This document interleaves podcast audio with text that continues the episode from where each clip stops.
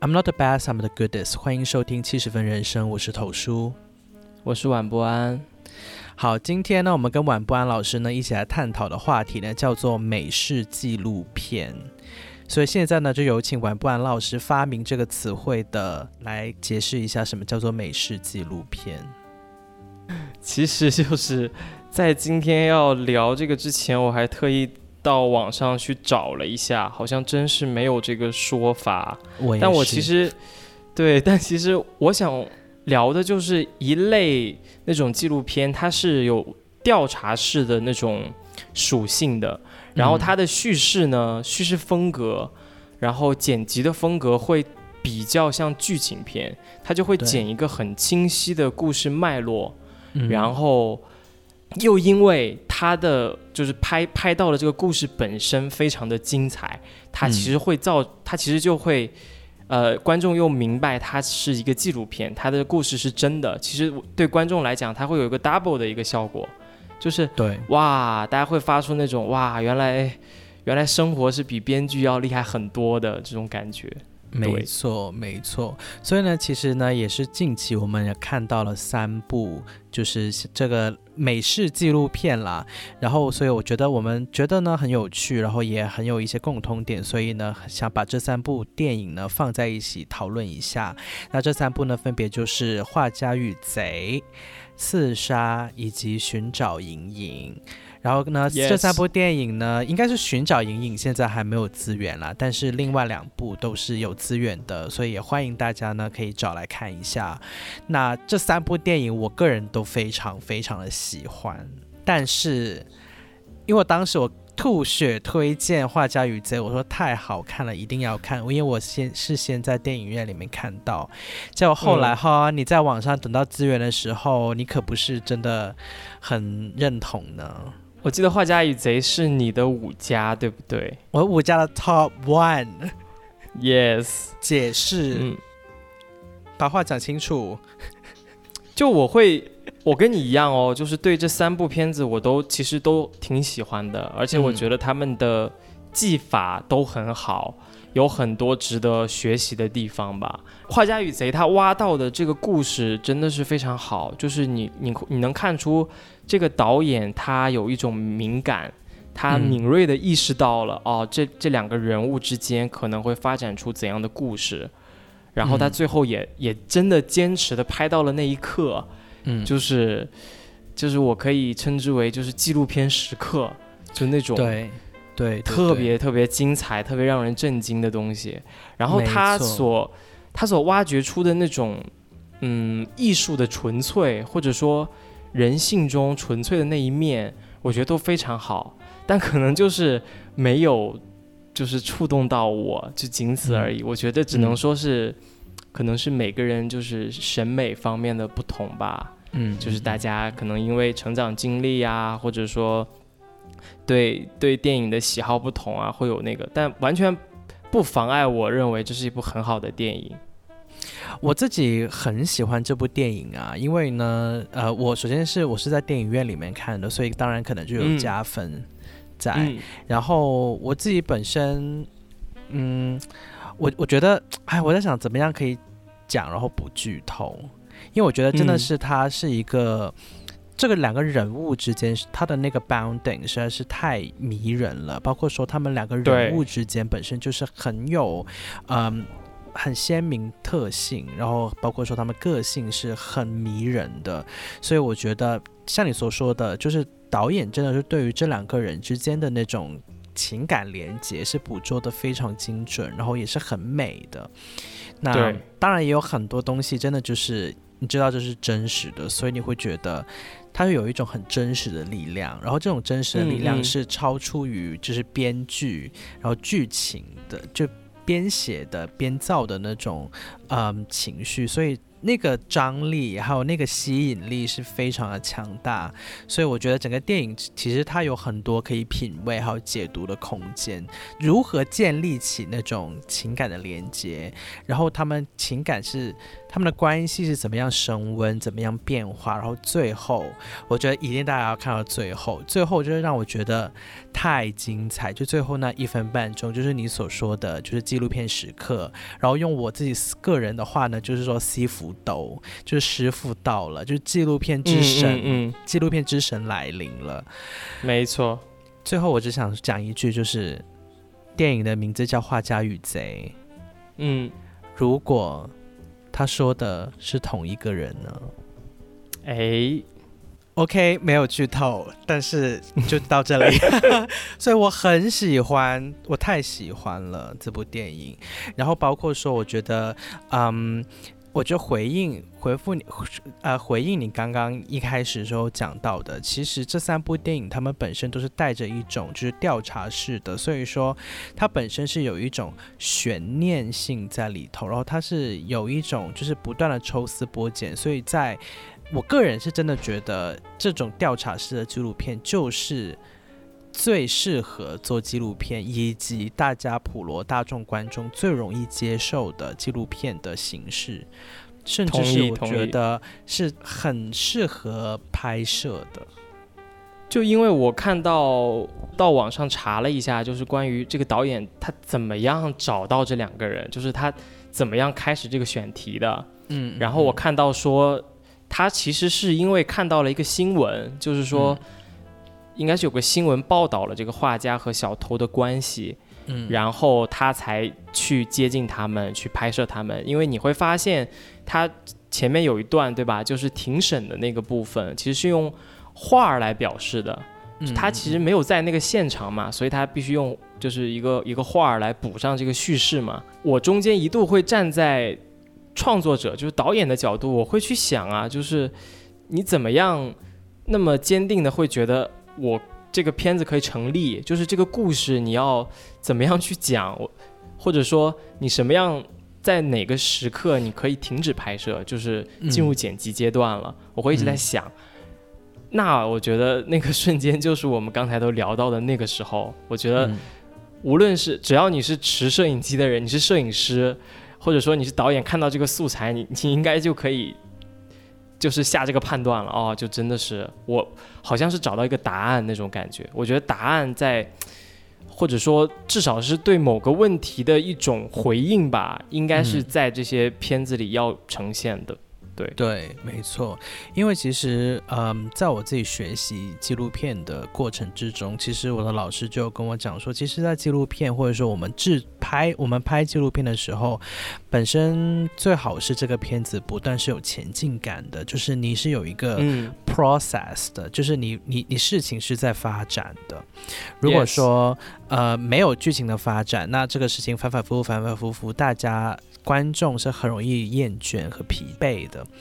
所以我才会觉得说，像这种有一点调查式的纪录片呢，就是真的很适合，很适合作为纪录片去记录和制作的，就是因为你那个寻求那个答案这件事情本身就是会不断的让着你，让你的纪录片剧情也好，或是你的制作。也好，就是不断的会推动向前进，所以我觉得这是天然很适合很好很好的题材。同意同意。那我其实还想补充一点，就是因为你刚刚不是问我说为什么就是没有太喜欢吗？然后我刚刚提到的一个就是说，我觉得可能是个人喜好上的。那我想进一步阐释一下这个喜好，因为你刚刚也提到嘛，就是。这种题材它是很适合做纪录片的，就是创作者可能他会有一个预判，就是我其实碰这个题材或者说拍这个题材，我已经大概能知道我最后出来一个，他这个故事能有一个怎样怎样的一个丰富度了。但是可能我内心觉得更 厉害一点的纪录片是那种。能从很无聊的，就是看似无聊的日常当中，去挖掘到大家看不到的一些东西，就比如说像《四个春天》这种，对，他就是他就是一个很普通，他拍自己的家庭，可能大家回就是自己想想自己的家是好像就很无聊很平常，对不对？但他就能说有一种穿透性的眼光，就看到自己可能自己家的那种独特性和共通性，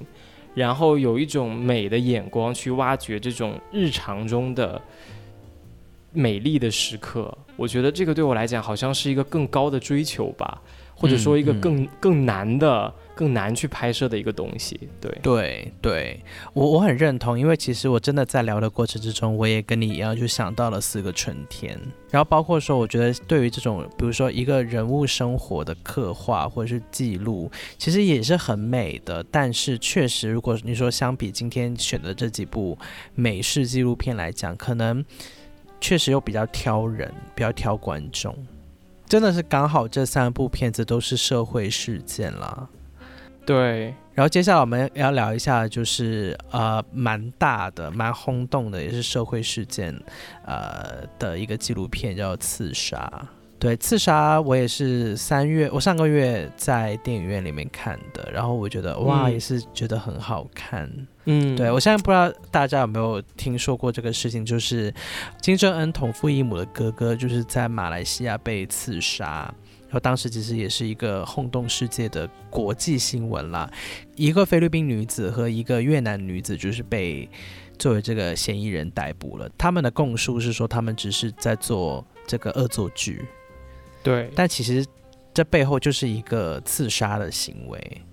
所以说这也是一个谜团，然后也是有很大的悬念在里面。所以这个纪录片其实也是，嗯，记录了整个案件。刺杀和寻找隐隐这两个片子和《画家与贼》有一点的区别，虽然说他们可能都在就是社社会上引起了一些轰动、一些新闻，但其实后两个是更大一点的事件。就他们会引起，就是更多人的关注。但是我想说的是，就是这种新闻在大众的圈层里面，它是有一个热度的消退的。就是当这个刺杀事件发生的时候，可能哎，全球媒体都在关注。但是随着这个事情慢慢慢慢，比如说到漫长的庭审阶段，其实我觉得好多媒体或者说大众就失去这个关注的兴趣了。那这个时候，其实这个纪录片的意义就体现出来了。它给我们呈现了这个案件，我我们其实不不光想看它的发生，更想看它的后续。这两个女孩到底是怎么样了？然后这个事情的真相到底最后是什么？可能我们作为一个怎么说普通的观众，我们没有太多精力，或者说太多手段去找到很多很多材料。嗯，但是这个纪录片它就。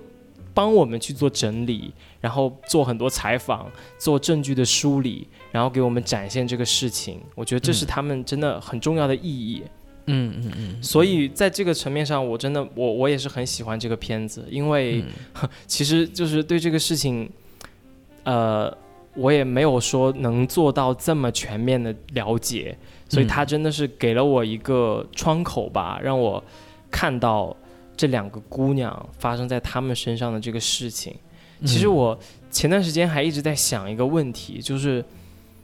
纪录片它最大的意义到底在哪里？嗯，然后我自己给了一个答案，就是说，纪录片它是让我们看到很具体的人的，它不是说一个很宏大的口号，或者说呃能够一言带过的一个东西，它是真的让我们看到一个。呃，具体的个体在这个大时代下面，他的故事，只有看到了一个具体的人的故事，我们才能真正产生情感上的连接，我们才能不那么简单的去下价值判断，然后我们才能说对这个世界的复杂性有进一步的认知。这个是我觉得纪录片它特别重要的一点。嗯嗯嗯嗯。然后在看这个片子的时候，我。很不由自主的会想到一个剧情片，叫《刺杀金正恩》，它是一个就是喜剧向的，非常戏谑的去讲讲这个事情，然后在当年也引起了轩然大波。因为我没记错的话，它是索尼做的嘛，然后那个时候朝鲜方面就其实对美国方面会施压。就是他他们觉得这毕竟是影响他们领袖形象的一个剧情片，所以他们就不希望这个片子会上。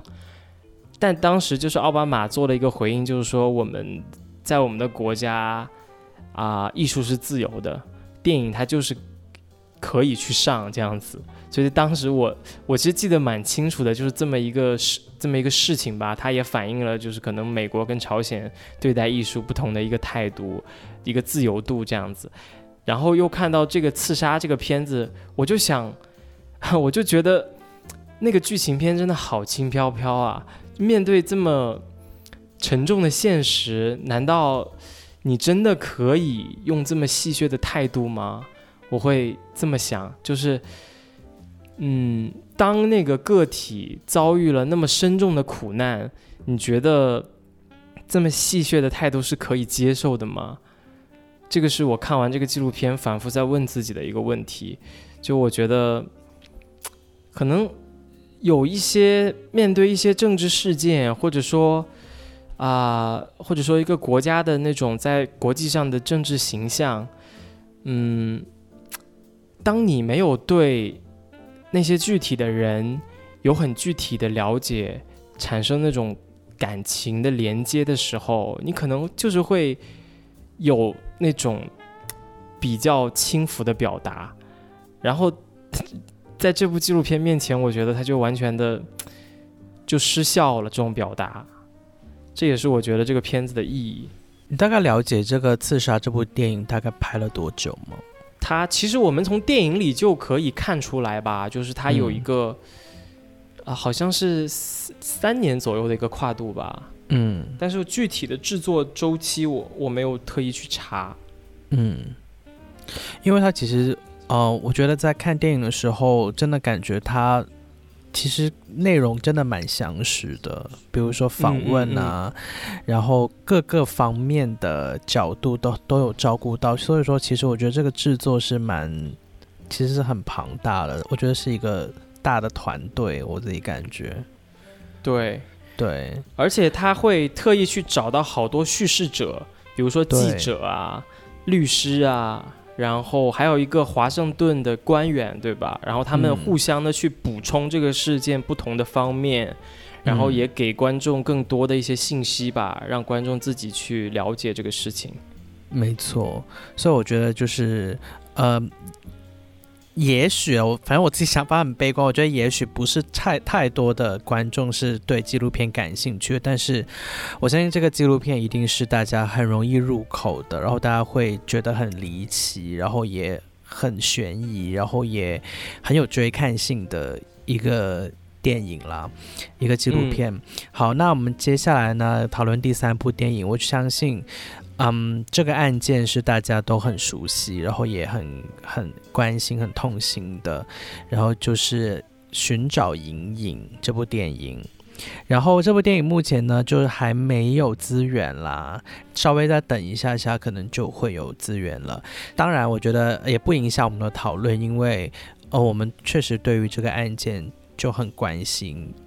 嗯，对，也比较了解一点。我其实我当时看，可能前五分钟的时候，我就会很担心一件事情。我相信也是大家都会很关心的一个点，就是因为其实呃，这个纪录片导演其实有跟拍张颖颖的男朋友张颖颖的父母蛮长的一段时间的。第一，第一件事大家会特别关心的就是道德方面的问题，伦理对方面的问题。对，其实，在这个方面，其实你自己会怎么看？就是纪录片的伦理。嗯，就像你说的，其实你现在，呃，打开它的豆瓣的页面，你还是会看到好多差评，就是在质疑它的问题，就会觉得啊，你是在消费这个事件，然后你其实是在剥削你的被拍摄对象。嗯，我觉得这个真是一个纪录片的一个怎么说老生常谈的一个问题，或者说。只要你拍的是人物纪录片，你一定会面对的一个问题。嗯，那我我个人看这个片子是没有这种感觉的，就是我我我不觉得他会啊有剥削或者说有消费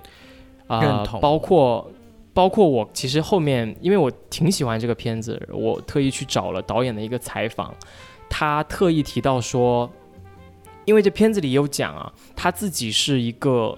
当时这个案件发生以后，他就是一个志愿者，他很早的就介入到这个事情当中了。而且他决定拍纪录片的时候，其实跟他的被拍摄对象有过反复的沟通的，就是说我是否可以开机，嗯，然后我这个时候拍你们是不是会不舒服？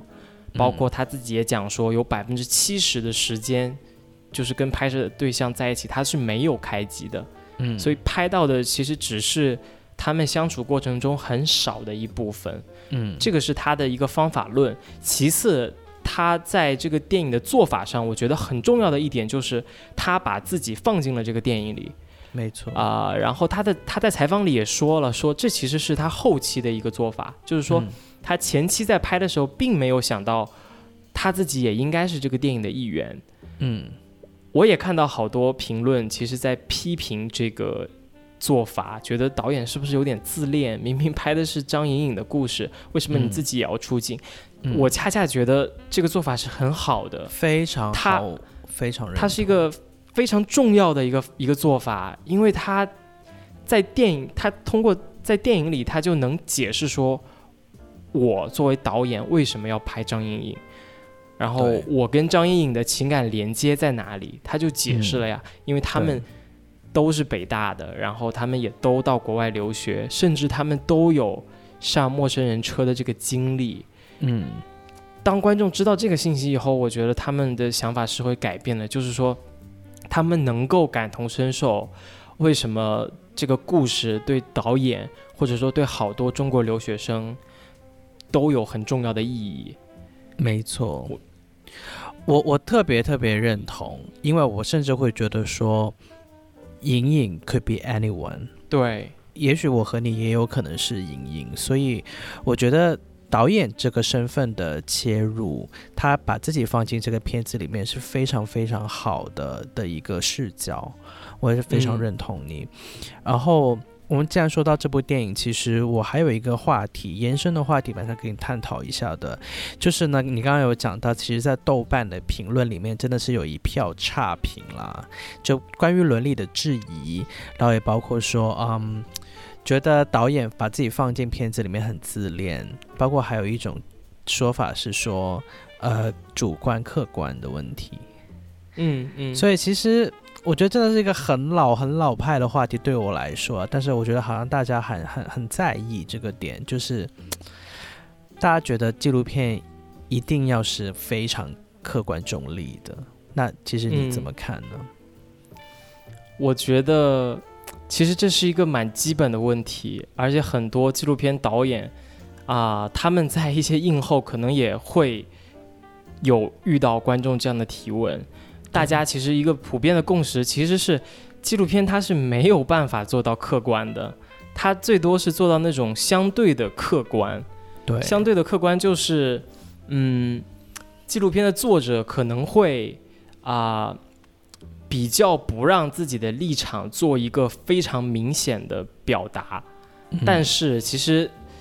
这个背后他依然是有立场的，没错，作者不可能没有立场，只不过是这个立场的它的它的潜在性可能没有那么突出，会呈现出一种相对客观的，比如说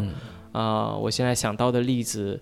类似周浩的大同，或者说嗯。呃，去年金马奖的《迷航》，让观众去下判断，我觉得这个蛮重要。当然，还有一些